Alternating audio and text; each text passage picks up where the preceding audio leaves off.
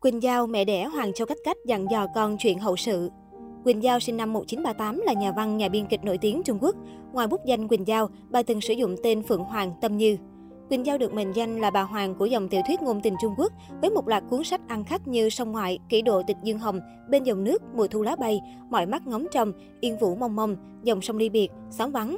Nhiều tác phẩm của bà được chuyển thể thành phim, làm nên tên tuổi của Lâm Thanh Hà, Triệu Vi, Lâm Tâm Như, Tưởng Cần Cần. Trong chuyện tình cảm, chồng của Quỳnh Giao là Bình Hâm Đào. Cả hai quen nhau khi ông Bình là tổng biên tập của tạp chí Hoàng Quán. Hai người nảy sinh tình cảm khi Quỳnh Giao gửi bài viết đến tạp chí. Thế nhưng lúc bấy giờ, Bình Hâm Đào đã có vợ con. Hai người sống trong sự đau khổ dằn vặt. Quỳnh Giao không yêu cầu Bình Hâm Đào ly dị, mặt khác còn khen vợ của ông dịu dàng tốt bụng. Vì muốn chấm dứt mọi chuyện, bà đính hôn với người khác, chuẩn bị định cư hải ngoại. Nhưng chính vì thế, Bình Hâm Đào quyết định ly hôn. Vợ của ông cũng muốn buông xuôi. Mối tình Tây Ba chấm dứt sau 8 năm. Quỳnh Giao và ông Bình Hâm Đào kết hôn năm 1979. Lúc bấy giờ, con trai của Quỳnh Giao với chồng cũ được 19 tuổi. Mới đây trên mạng xã hội bất ngờ lan truyền một bài viết được cho tâm thư Quỳnh Giao dặn dò con trai và con dâu chuyện hậu sự, khiến nhiều người bất ngờ. Trong bức tâm thư Quỳnh Giao cho biết mình đã ở tuổi gần đất xa trời. Gần đây bà đọc được một bài viết mang tên lời cáo biệt tốt đẹp dành cho bản thân và nhận ra rằng pháp luật có một thứ gọi là quyền được quyết định của người bệnh, được Đài Loan thông qua và ban hành từ năm 2009. Theo đó, người bệnh có thể hoàn toàn quyết định về cái chết của mình, không cần bác sĩ hoặc người nhà quyết định hộ nữa.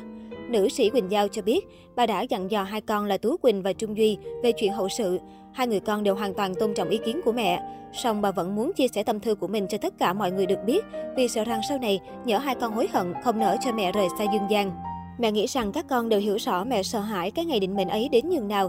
Giờ đây mẹ muốn nói rõ về quyền lợi của mình. Những ai đọc được bức thư này có thể làm chứng rằng dù thế nào đi chăng nữa, dù gặp bất cứ áp lực nào cũng không được lưu giữ hài cốt của mẹ, không được biến mẹ thành cứu sống không được để chết không xong.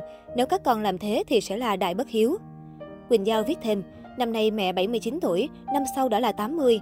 Quả là đời người đã dài, mẹ không vì chiến tranh, bệnh tật, nghèo đói, thiên tai mà đi trước một bước xong đến tuổi này đã là diễm phúc lắm rồi.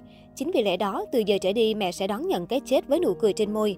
Mong muốn của mẹ chỉ là một, dù mẹ có lâm trọng bệnh thế nào, nhất quyết không được phẫu thuật, hãy để mẹ ra đi nhanh chóng. Chừng nào mẹ còn minh mẫn làm chủ được mọi thứ, thì hãy để mẹ làm chủ, bằng không thì phải nghe theo ý nguyện của mẹ. 2. Không được đưa mẹ vào phòng điều trị hồi sức cấp cứu đặc biệt.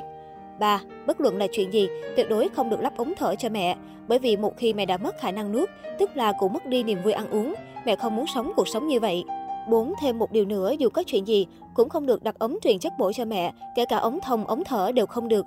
5. Mẹ đã từng nhắc nhở rồi, những biện pháp cứu sống như điện giật, các loại máy móc, tất cả đều không được dùng. Mẹ muốn ra đi nhẹ nhàng, điều này còn quan trọng hơn việc để mẹ sống trong đớn đau. Mẹ đã từng nói, khi còn sống, nguyện là ánh lửa, cháy hết mình tới phút cuối cuộc đời. Lúc chết đi, nguyện là hoa tuyết, lớp phất rơi, hóa thành các bụi. Nữ sĩ quyết định bà không muốn mai táng theo nghi thức tôn giáo truyền thống mọi người vẫn hay làm. Bà dặn con không đăng cáo phó, không làm lễ truy điệu, không đốt vàng mã. Bà muốn mọi việc diễn ra lặng lẽ, đơn giản, không phô trương.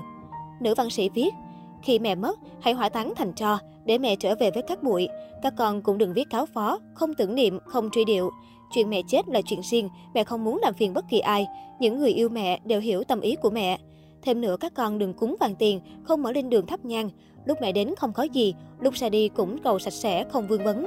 Lễ thành minh không cần cúng viếng mẹ vì mẹ đã siêu thoát, không còn ở trần gian. Hơn nữa trái đất đang ngày càng ấm lên, hóa vạn mã thắp hương đều khiến địa cầu bị ảnh hưởng. Chúng ta cần bảo vệ môi trường sống của con người.